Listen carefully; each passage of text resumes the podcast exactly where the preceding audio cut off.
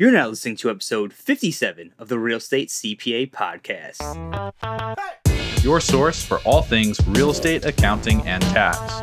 Here we reveal our secrets that can save you thousands in taxes, streamline your accounting process, and help grow your business.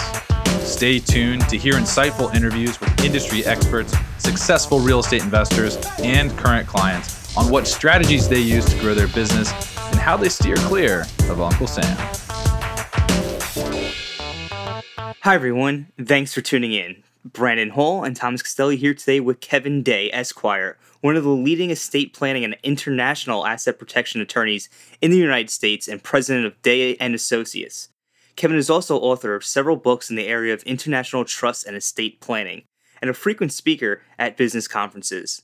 In today's episode, we discuss asset protection and estate planning strategies, including revocable living trusts, family limited partnerships, we touch on the differences between LLCs and LLPs, irrevocable trusts, and so much more. Before we jump right into today's episode, we want to remind you about our virtual workshops.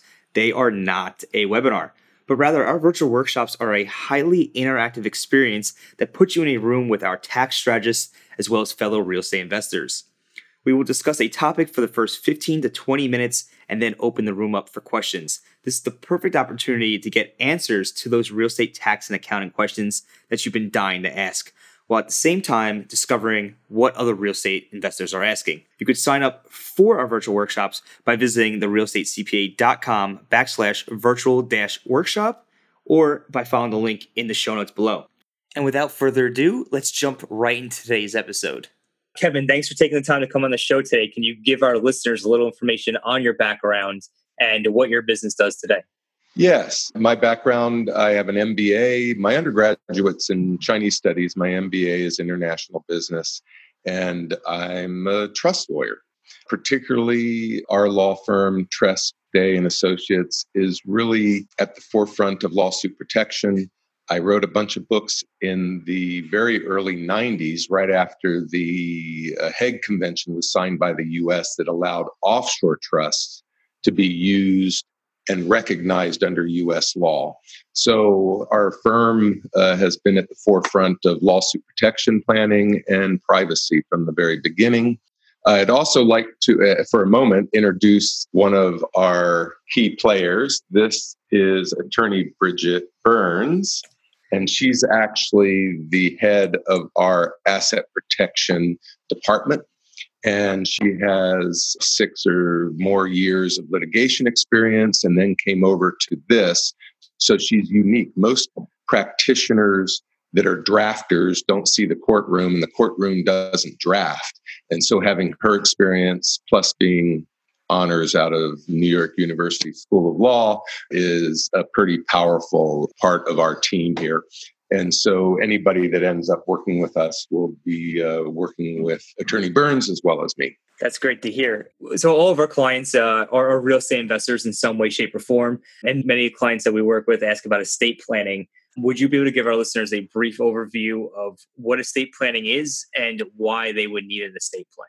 Ah, so we're all on that conveyor belt. We're all going to die at some point.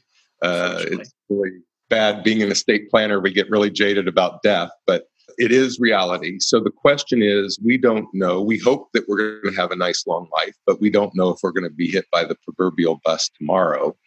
Uh, if you don't have an estate plan, some lawyer is going to get four to six or seven percent of your estate for doing a pro You want to avoid probate because of the time and the cost of it. So, having the basics of an estate plan allows you to control how your assets are going to your heirs and it reduces the cost significantly. You know, having a $3,000 living trust versus, you know, 26,000 for a small estate, you know, do the numbers. If, you know, if you're $600,000 estate, what is 4% of it at a minimum? If you hear that, you go, 3000 is nothing to get more money down to my children or my heirs.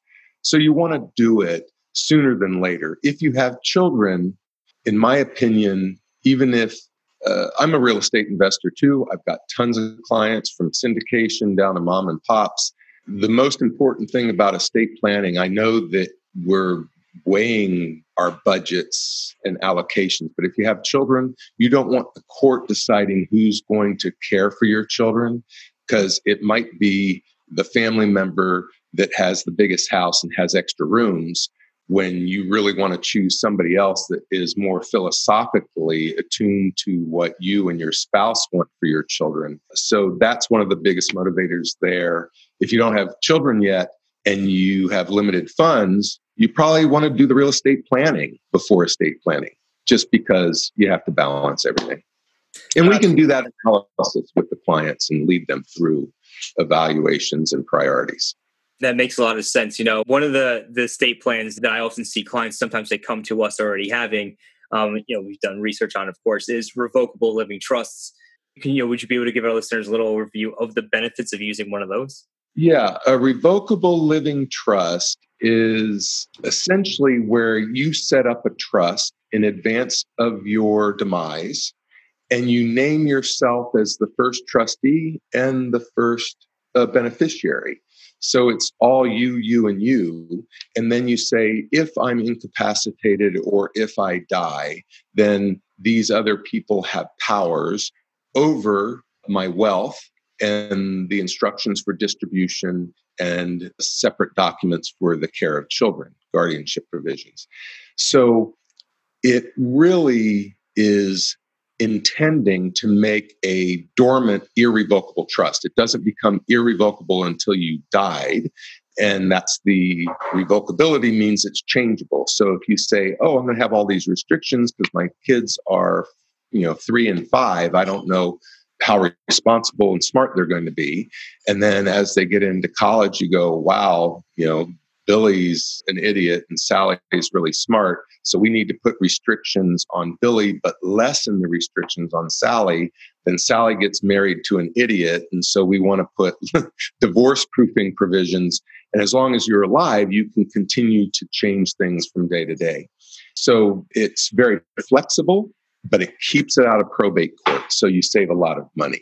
Got it, got it. And from a tax perspective, for everybody listening out there, that uh, the revocable trusts are generally reported on, uh, you know, are disregarded for tax purposes and reported directly onto your 1040. Uh, so it's necessarily a tax advantage, at least while you're alive, to to having these to using one of those in that regard, you're probably too young. I'm starting to get gray. Um, we used to give, everybody gave separate tax ID numbers to revocable living trusts. And finally, the IRS said, stop it because we think that they're more like the old fashioned traditional irrevocable trust if you give it a, a separate TIN.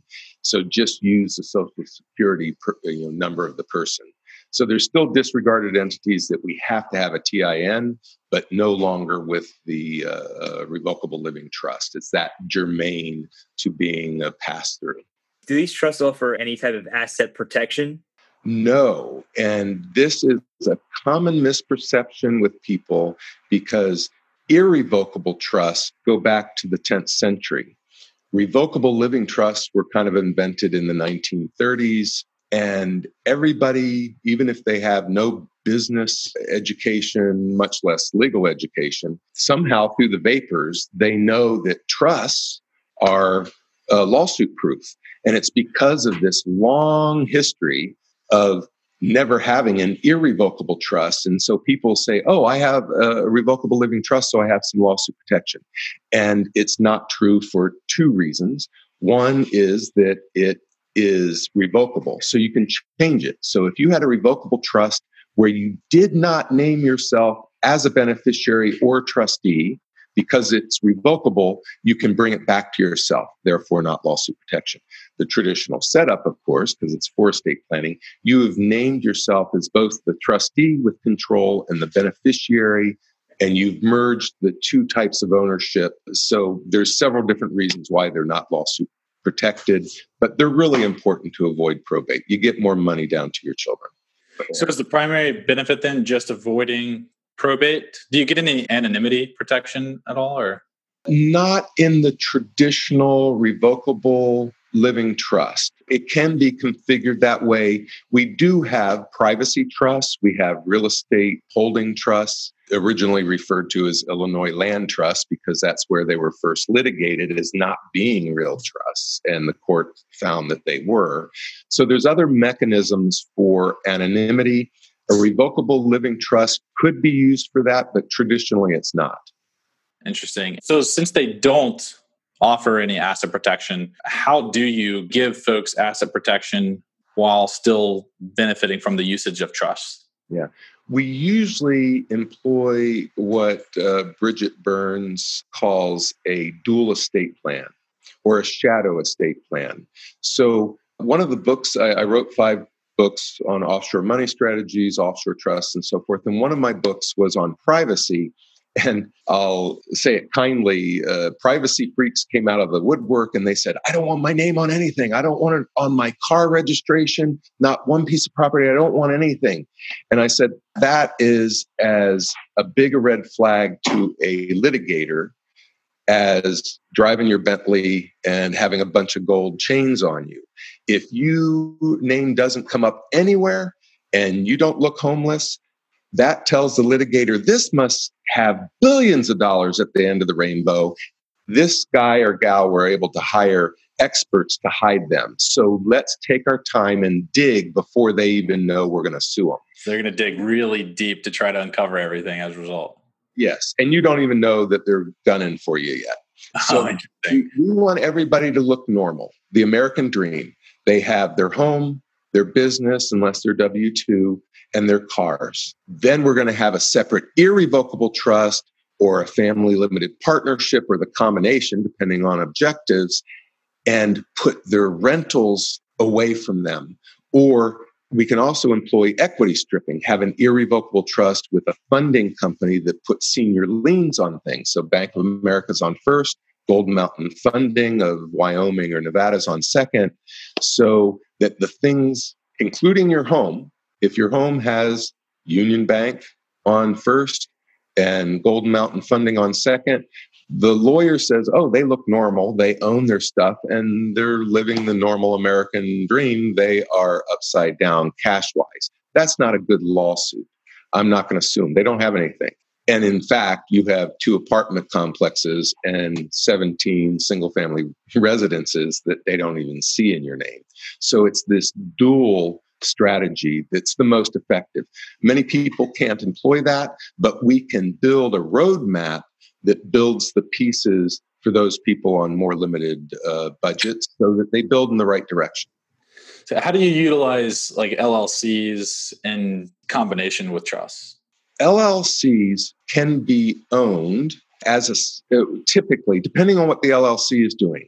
We categorize assets when we're doing an analysis. We put it in assets in three categories: high liability assets, zero liability assets like cash and portfolio, and stuff in the middle that is high liability but also high value.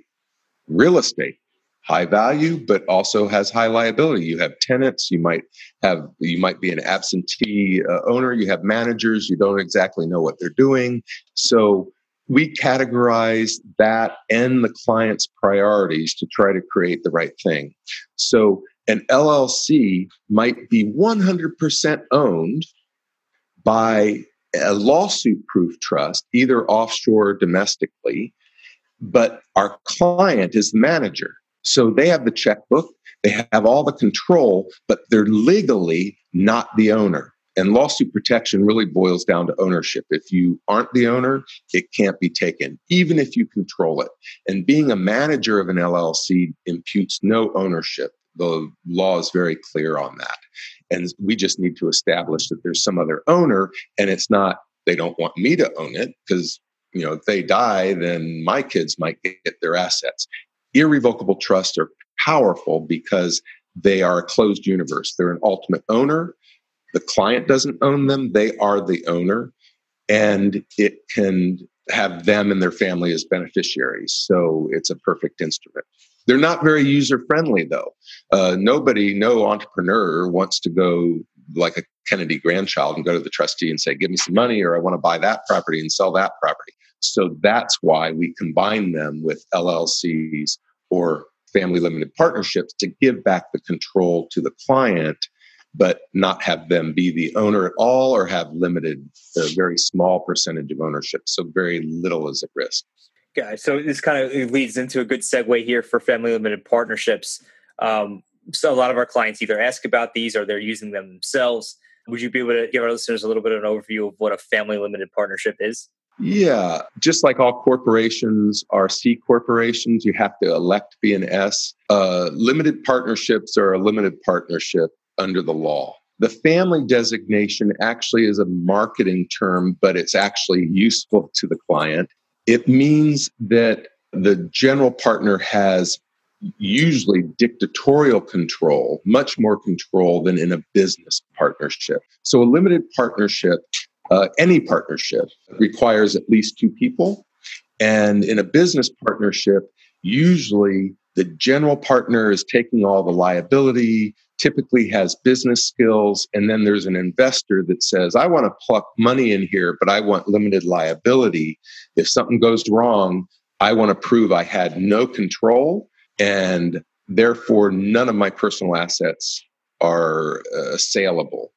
But I want to be able to fire a general if they're doing a poor job.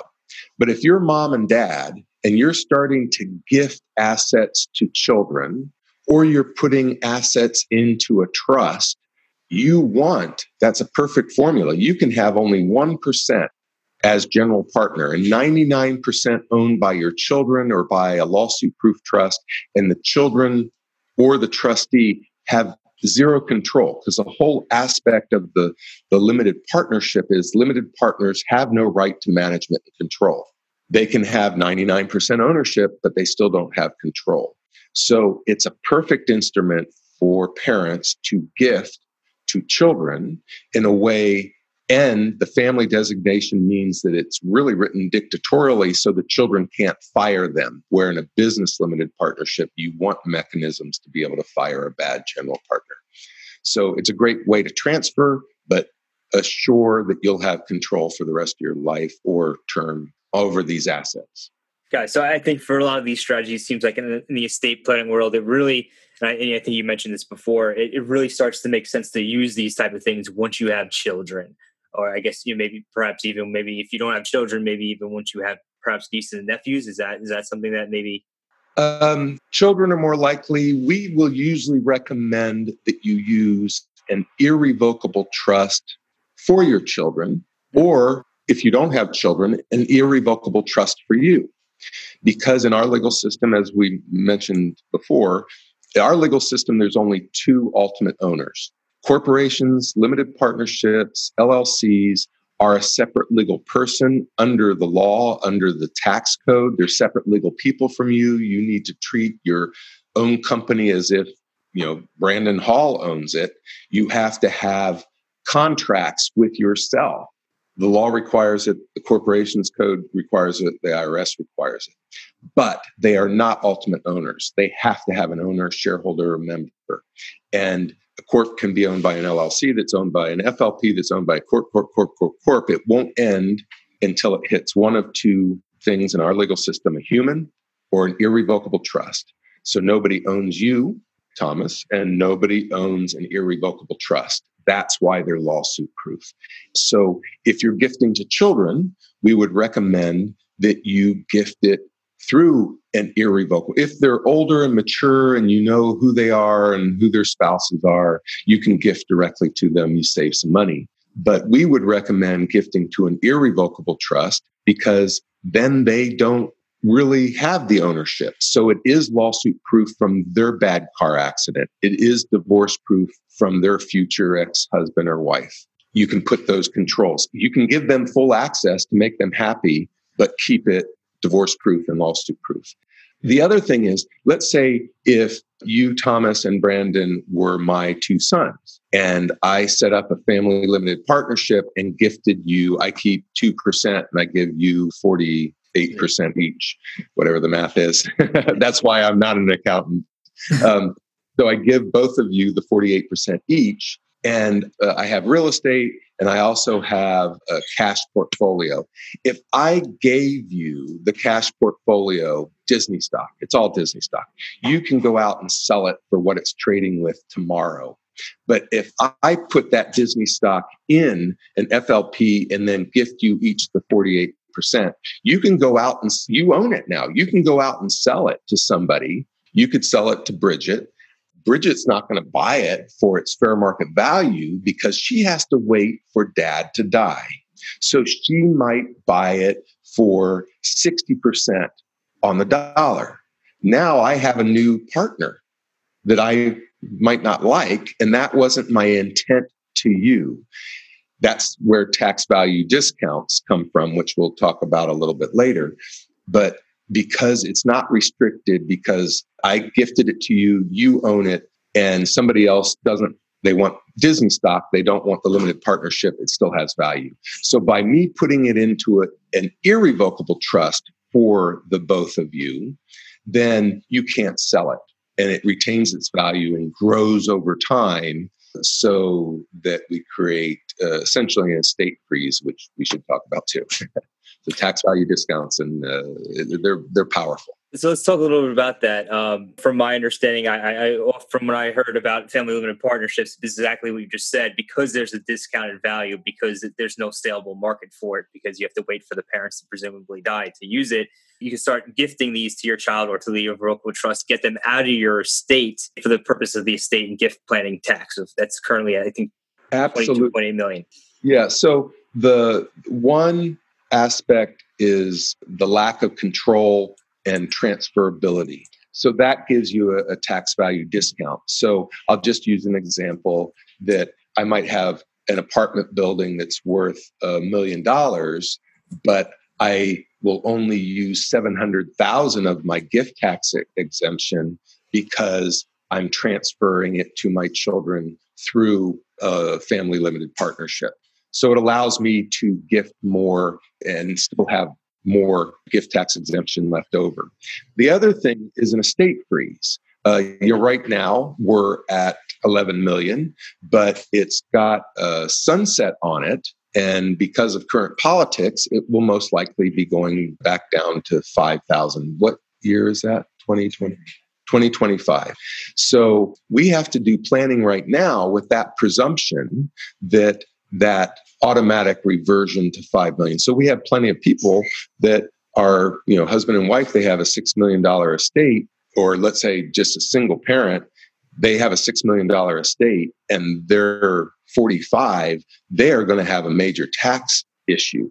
So what we'd want to do right now is take apartments, get appraisals on them when they're at lower value and put those in an FLP to get as much out of the estate so they might keep enough to live on personally plus their general partnership interest to live on. But let's just take that $6 million a single person two kids. They would keep their home and some other assets worth 3 million but take the things that would most likely appreciate 3 million and gift it to the children right now. That's called an estate freeze because from that point on they can control it. They can pay themselves as a general partner. They can buy and sell when they want. They only have 1% general partnership interest. And that other 99% for the next you know how until they're 80 and die grows in the children's name. They just you know got 10 million dollars down to the kids by transferring 3 through a family limited partnership that they could still control and access some of the funds reasonably. Interesting. Very interesting. Yeah, that's an interesting strategy around the estate gift limitation there. And in case folks that are listening aren't really aware of what all that is, basically the calling it the wrong thing, but the estate gift limitation jumped up to $10 million as a result of the 2018 Tax Cuts and Jobs Act. Like Kevin was saying, it's going to revert in 2025. It's expected to revert unless there's some sort of policy changes or regulatory changes that extend it. So what we're telling all of our clients is now's a good time to go ahead and die, uh, save money, transfer your estate, right? But most people aren't going to, and then they'll, they'll be past 2025. So that's good that you guys are already planning ahead of that. I guess one of my questions is on the family limited partnership. So the valuation there, you, you used the example of a million dollar apartment building and when you're transferring it to your children, it might be 700K because it's in a family limited partnership, because there's no market for these types of assets or, or these types of um, family limited partnership interests. Who's coming up with that value? What are you doing to value that at seven million? How do you determine that the value is seven hundred thousand dollars versus a million dollars? Uh, we usually do not. Uh, we do have a, a, a, tax attorney here in the office, but we usually leave it up to the client's regular CPAs because it's going to be a mix of different things. Somebody who's 94, you know, we're talking about the Strangi case and the Kimball case uh, from the 2003. Uh, somebody that was 93 or whatever they were transferred you know at, at an advanced age the irs obviously didn't like that and the Strangi case came up against the taxpayer uh, there was a later case, Kimball, a few years later, 2005, that was back to the taxpayer's side. But we don't want our clients to be the one that's likely to get audited. So we want to be responsible and reasonable. If somebody's very young, they can be more aggressive. If they're older, either they're going to be getting a smaller tax value discount, you know, it might be 10% or something like that.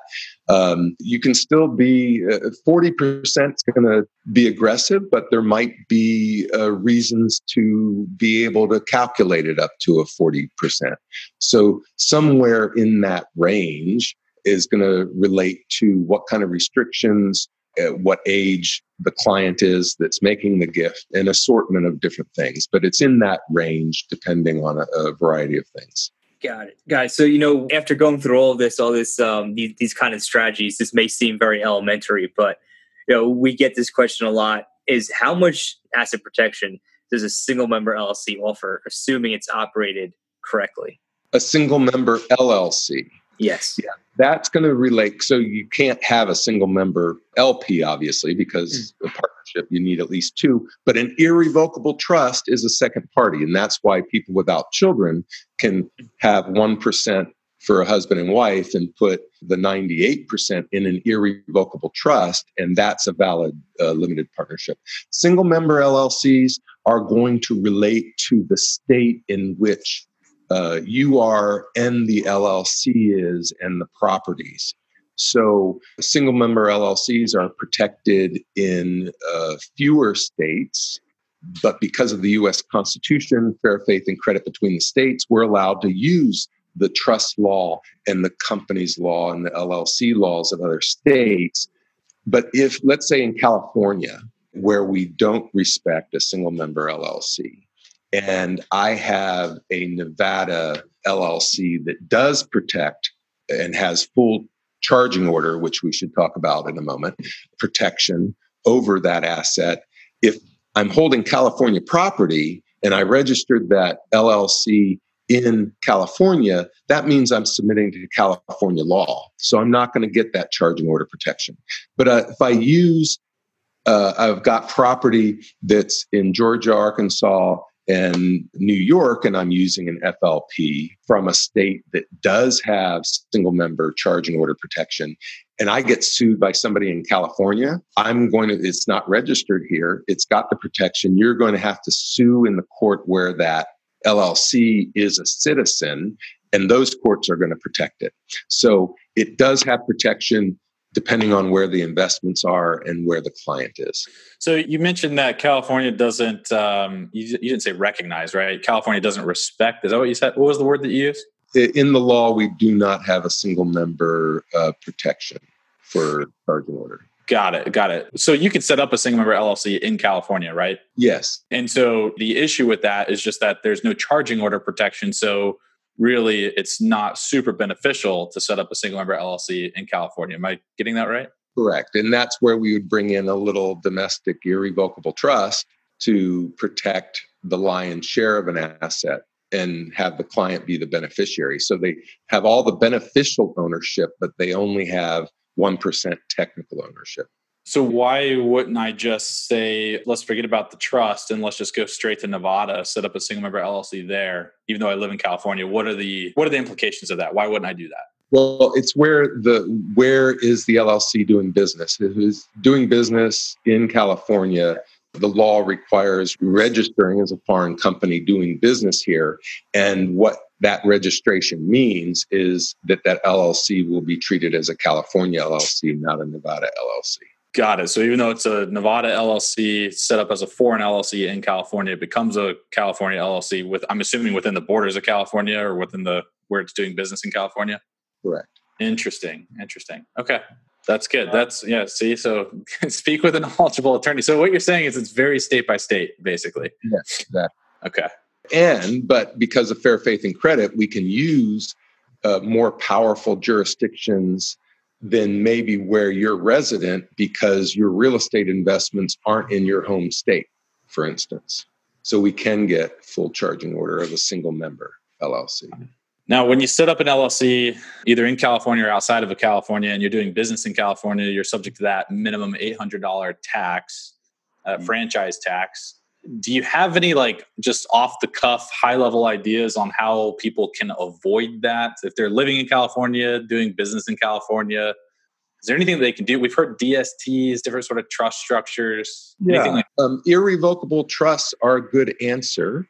Okay. But for them to be functional and be lawsuit proof, a trust doesn't have that registration because it's common law. It is not statutory. But you'd have to have a real trusted person as trustee.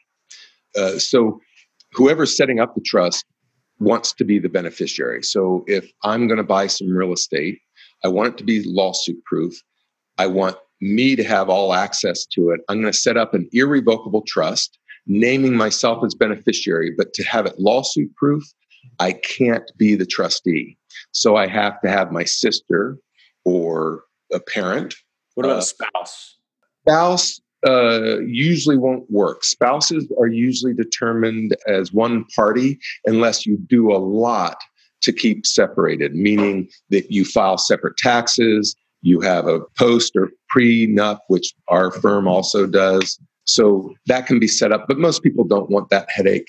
So it can be a trusted friend. It can be somebody in house. I've had many people that say, Hey, I've got an in house uh, CPA or an in house attorney. They know everything about me. I don't have any hidden things from them. And I've trusted them with all my financials. I can make them trustee as long as I can fire them. So in any of those cases, whether it's your brother in law, sister, or a trusted employee, we would always put provisions that the settlor can hire and fire the trustee without cause.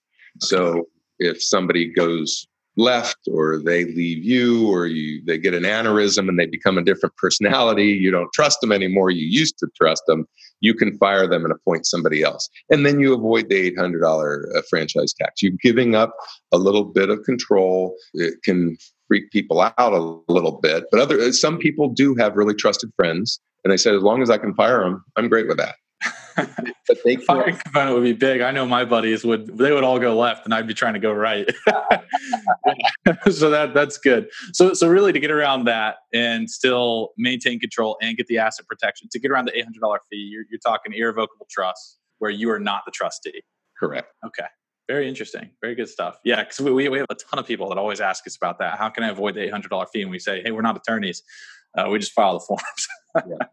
We'll help you on the tax strategy piece, and that is an attorney question. So you need to go, go. But that's good. That's good. Now I have an answer that I can give people roughly, and I'll tell them to come contact you. Very good. All right. So what what is kind of the key difference between LLPs and LLCs? Ah, that's a great one. So uh, limited partnerships are much older and it was originally a business tool that we described at the very beginning of the podcast, where the general partner usually had the business skills, uh, usually already lawsuit proof themselves, and had less to lose. And then they would get investors that had no right to management control in exchange for having zero liability outside their investment. By the very terms of the limited partnership, they had no right to management and control.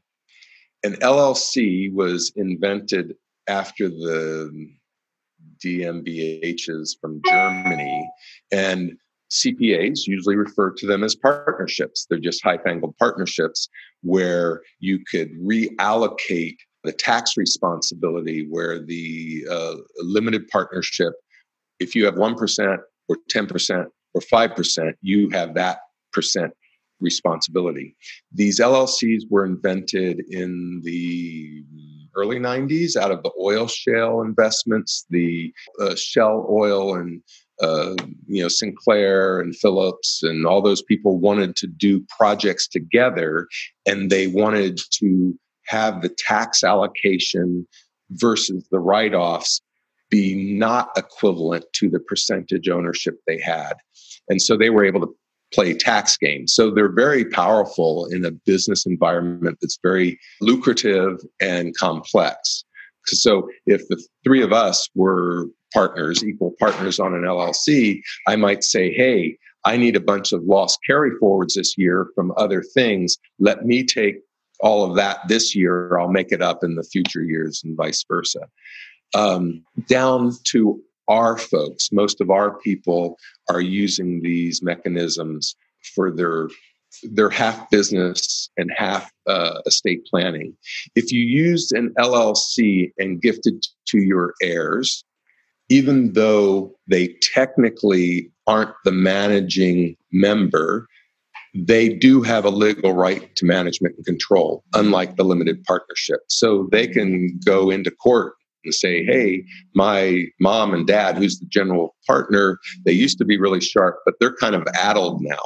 And so we want to remove them. We want to have some say, or not remove them, but we want equal rights and say. So if the object is control, unlimited control, even though you have 1%, whether you're gifting it to an irrevocable trust and you want to make sure that you control the trustee so they have no right their hands are tied, or your children, eh, the LP is stronger.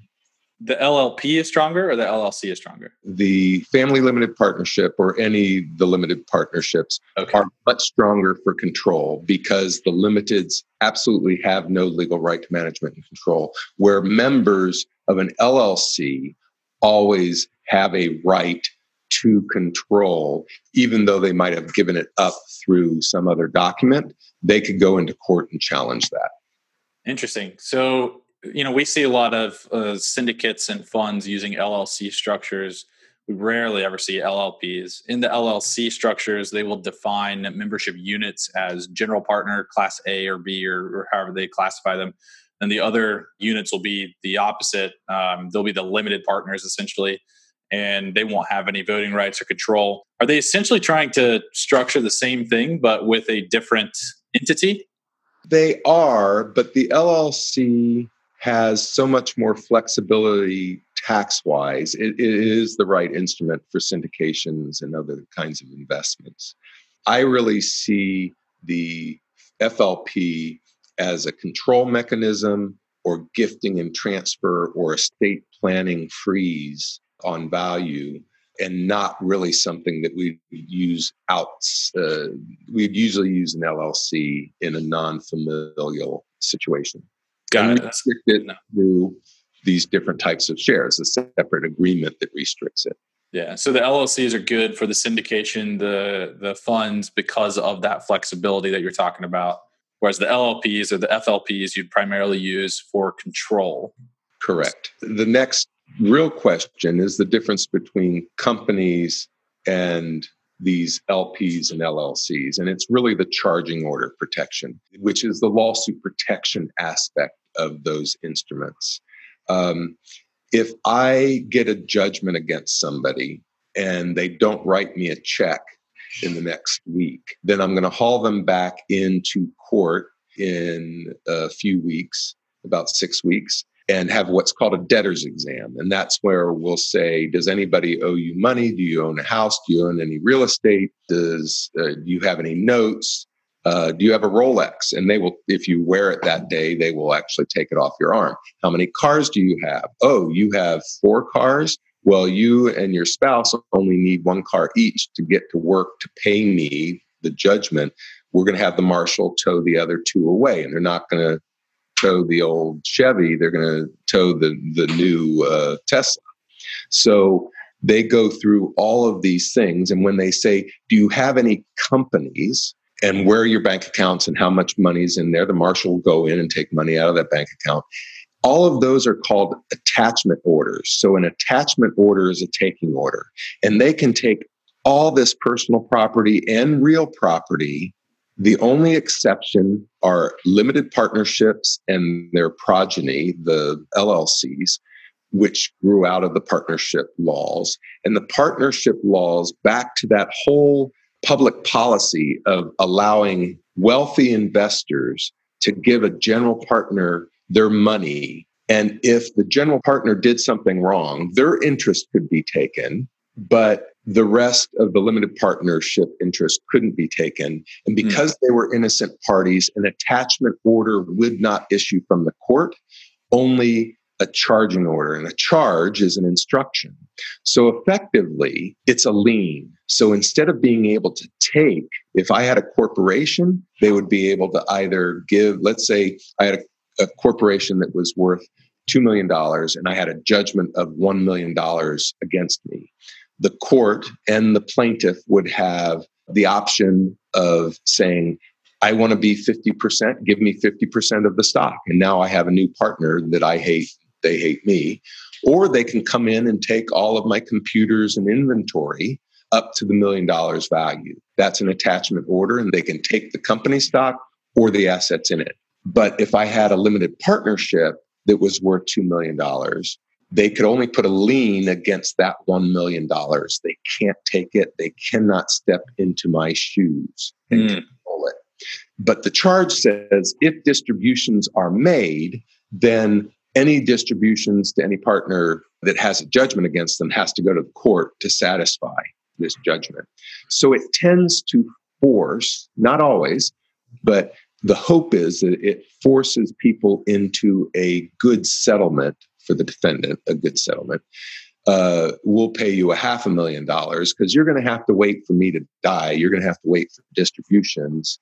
And therefore, you want to wait to that. And especially uh, malicious lawsuits or contingency fee lawsuits where the people don't have any money, they don't want to wait for that. They'll take the lesser settlement. But if I'm really wealthy, can say, I don't care whether I get it. My kids will eventually get it because at some point somebody's going to die in the partnership and then my kids will get it. And I'm getting 10% interest, which I can't make it in the marketplace right now. So I'm willing to wait. That's not very often so a charging order is very powerful in the lawsuit protection scheme. So you said that with the LLPs, they can't step into your shoes. Is that the same with the LLCs? They can't step into your shoes? Yes, they cannot. Okay. So so similar protections. Now, let's apply it to California though. Let's say that you have an LLC in California and you don't get the charging order protection, you did not have an irrevocable trust. Could they theoretically at that point step into your shoes if it's a single member LLC?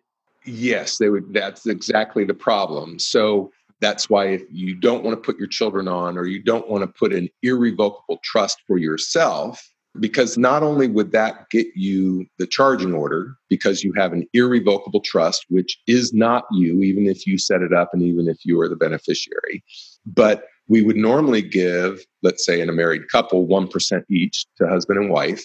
Only 1% is at risk because the trust doesn't drive cars so it can't have an accident. It can enter into contracts, but we're going to make sure that it doesn't enter into any contracts other than with you, and you're not going to sue yourself. So we just restricted the charging order to one or two percent, which is de minimis of the value that's in there. Yeah. Interesting. Now we have a lot of high net worth clients, and I'm assuming a lot of high net worth folks that listen to this podcast they're investing in syndications and real estate syndications and funds, you know, putting 50K in, getting a K1 back at the end of the year, getting distributions. Would you recommend that they go into those investments either through an irrevocable trust or through an LLC? Absolutely. Where the protection would be is if they had some lawsuit from some other apartment that's not in the syndication and they were able yeah. to the corporate veil or they had a car accident or a business deal uh, that they're involved with goes south, then that means that creditor can say, I want to attach, you know, that portion of that payout from the syndication. And the syndications usually have so many people that you can't turn off the spigot because some people say, you know, if three college mates or five college mates were in a LLC and say, hey, I've got this lawsuit coming or I've got this judgment against me, everybody has other income streams to live by. Let's stop the distributions because otherwise, my distribution, your distributions won't be affected. Mine's going to go to this rat. Is that assuming that you invested in or you took a stake in that partnership through your personal name? Because like if you went into that partnership with an LLC and assuming that you're not in California and you are protected against charging orders, the syndication could distribute the money to your LLC and you could just not distribute the money to yourself, right? Correct. Cool. Correct. Okay. There we go. See, I've learned something by talking to a lot of different people and reading a lot of different things.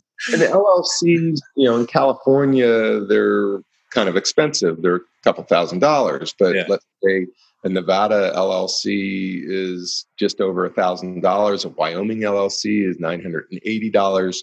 They're cheap to get that charging order. It's worth any yeah. small investor, much less a larger investor, wants to put these kind of entities in. We talk to clients about that every once in a while, and you know we're not attorneys, so we'll say, you know, here, go talk to attorneys about the actual structure. This is what makes sense from a tax perspective. I'm going to talk to the attorney about the the legal side. They always come back like, shocked with like fees and all that. And we're like, well, you know, it's really it, you're not you're not going to realize the value until until you get to fly beneath that radar when you're getting sued that one time, you know, and then all of a sudden it's immensely valuable. As it's like an insurance policy, you know, it's it's setting yourself up now for some future event. God forbid that it happen, you're good to go. Yeah. And also, if five people are getting together to form an LLC, that is not going to be, even if it's Wyoming, is not going to be 980 because all five people have different concerns. And that has to be, takes the skill of an attorney and it's going to be hourly to draft, you know, interview all the partners and put that into the operating agreement.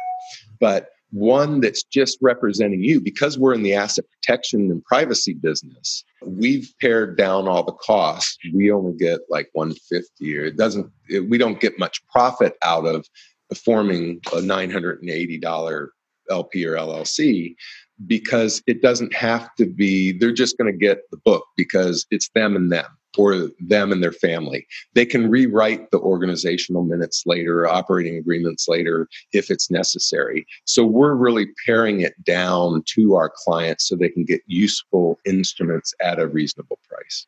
Got it. Now, some of our clients, if they're married, they'll form a 50 50 LLC or whatever with their spouse or 99 1 what liability protection are they gaining by forming a partnership versus just one spouse having a single member LLC? And I guess we could probably just apply this to the California example. I'm assuming that the partnership gets that charging order protection, right? Yes, though uh, again, state by state, if yeah. if it's a community property state, and even the non-community property states often have marital interests, irrespective of how it's titled. Uh, but some states have very strong interests, or somebody might say this one account is sole and separate property because it was an inheritance, and I'm going to form the trust or the LLC with that money. And if that LLC ends up growing to $5 million, it will retain that uh, original ownership as being sole and separate. As far as those people that don't have sole and separate property, either through a marital agreement or inheritance, uh, we got to presume in most states, not all, there's going to be community interest, whether it's put in the spouse's name at all. Uh, let's say in California, where there is absolutely a community uh, uh, interest, whether their name is on it or not. That's between the husband and wife but there is reason if uh, we have a surgeon and she has high liability practice and her husband is a W 2 employee, they might want to have him legally on title to the LLC. She still has a community interest in the LLC, but if she gets some lawsuit because she left an instrument in somebody, then she doesn't have legal title to that. So community property interest is only enforceable between the spouses, mm. not a third party that's suing. So there's that reason where we can look at the liabilities of individuals that are in the, the marital relationship. Fascinating. Right, I have one more question and I'll stop hogging the mic and let Tom go. um, this is awesome, by the way. I love this podcast. This is one of my favorites by far. Um, why should people not use one of those like online generalist LLC setup, entity setup companies and go to somebody that's like in the state, localized, specialized, someone like yourself? Uh, I like to say we repair $10 haircuts all the time. we do too. We, we have the same answer. That's awesome. All right, good. And, and we make more money repairing that haircut than giving a haircut from the get go that looks good. you know, people ask us that too. They're like, "Well, I could go use like the online stuff, the the the block, you know," and it's like you could, and then in four years from now, you're well, going to come back. and what a lot of people don't realize, that go online and say, "Oh, for fifty dollars, I can incorporate." those uh, uh, what they do is they they send you the articles they haven't registered it or anything else oh you want that oh, we'll register it. It's these fees plus our fees, you know, the state fees and these fees. Oh, you want an operating agreement. Oh, it's, you know, $450. Oh, you want a little corporate kit, not just the basic, you want the whole thing. And then you end up spending $1,200 anyway. So you got to beware of those lost leaders online. They just interesting. So, so if you're just going to get the articles there, the thing that you're missing there is just that you're not even getting the, the company filed. Exactly. If you're getting it filed. I mean, theoretically, you could go and file it yourself, probably in the same amount of time for half the price. So if people are using the online stuff, are they really kind of missing like i guess like the key foundational pieces of it? Like I, I, mean i'm assuming that i could go i live in north carolina so i could go to the north carolina secretary of state site set up an llc like that and call myself good but i'm missing the foundational stuff like the operating agreement right? Like what, what else would i be missing in that case? Well the operating agreement and also uh, issuing a subscription agreement so it's technically put in your name. Uh, depending on what kind of entity is it, does it need resolutions to do the bank statements to Got open it. a bank account and the resolutions on carrying out certain types of business, uh, ledgers of ownership. Um, I think more important, especially if it's a single member LLC or single member anything, it's really is that I mean, part of it is analyzing what's your objective and do you have the right business tool for what you're trying to accomplish. So it's not just getting something online. Well, I think that's a good, that's a really good distinction too, because it's the same argument that we try to make to to our clients. You're not just getting a tax return. Yeah, you're getting a tax return, and we're doing it right, especially compared to the folks that are not niched in real estate, right? So we're not going to miss the common things that they might. But we're bringing this extra level of advisory as well. Why can you or can you not do X, Y, and Z? And you're saying kind of like the same thing. You're bringing that advisory piece. And you're saying, well, what are you really trying to accomplish here? Does an LLC actually make? Yeah, you can go set it up for fifty dollars, but does that make sense? Does that accomplish what you're trying to do at the end of the day? Right. And the online, they're not going to do that. They're just going to take your money. yeah. All right, good stuff. All right, Tom, you can take over, man. I'm exhausted. All right. So, you know, this has definitely been one of our longer podcasts, but as Brendan said before, probably one of our better ones for sure. So we can kind of cut out a little bit of this stuff. I know you, you know, Kevin's been with us for a little bit now. We definitely appreciate the time. But what is your favorite tax strategy or the best tax advice you ever received? That I ever received. Um, it was what I saw and I got advice later, but I, it was by my inquiry I noticed every single wealthy person that I had as a client, a little bit of wealth or a lot of wealth, had real estate in their portfolio.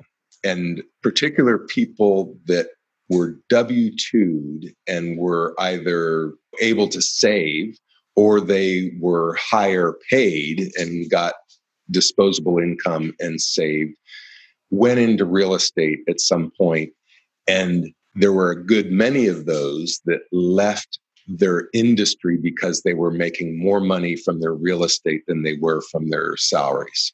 And often then, then they had a money machine that they weren't having to push the ball. then they might have started some other business that was a passion versus a salary.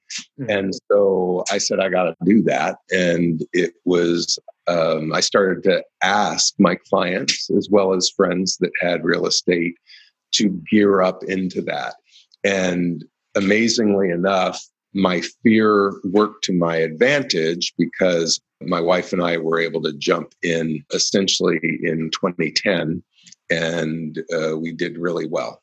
That's great advice. You know, just to piggyback off of that, you know, we see that all the time on our side of the business too. I mean, I, I know several tech clients of ours leaving uh, Silicon Valley to get into to real estate, and um, well, at the same time, we see doctors doing that sometimes. And then, and, you know, one of our clients, I think I was speaking to, their goal is to use their current job, use where they're at to invest in the real estate, get use the real estate's financial freedom, but not to go chill out on the beats necessarily. But they have a passion project, like you said, to go and pursue after that. So, you know, I think the game maybe for some people really start after they build that wealth from real estate, um, which you know real estate allows you to do. So, definitely agree with you there. And um, last question for you: What is the best way for our listeners to get in contact with you or your business if they wanted to do so?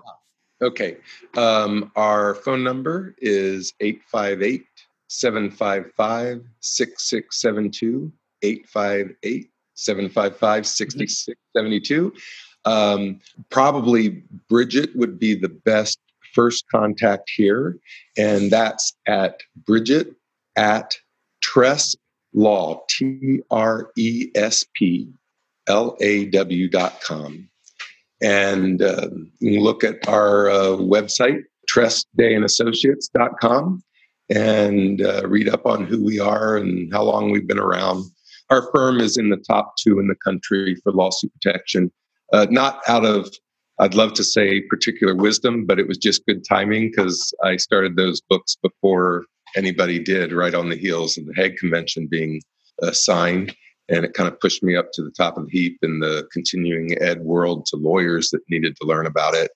That's uh, how we got to the top of the heap.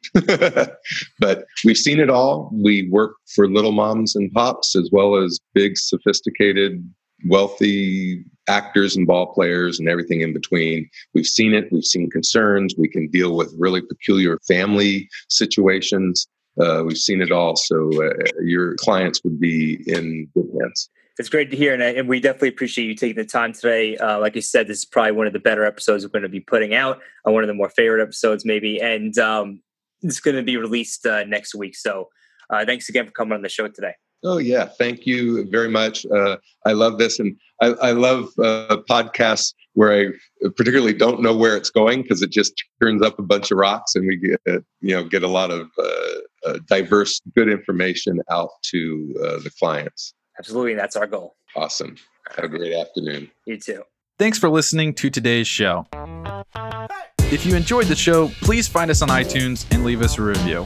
You can also email us at contact at therealestatecpa.com with any feedback or topic suggestions.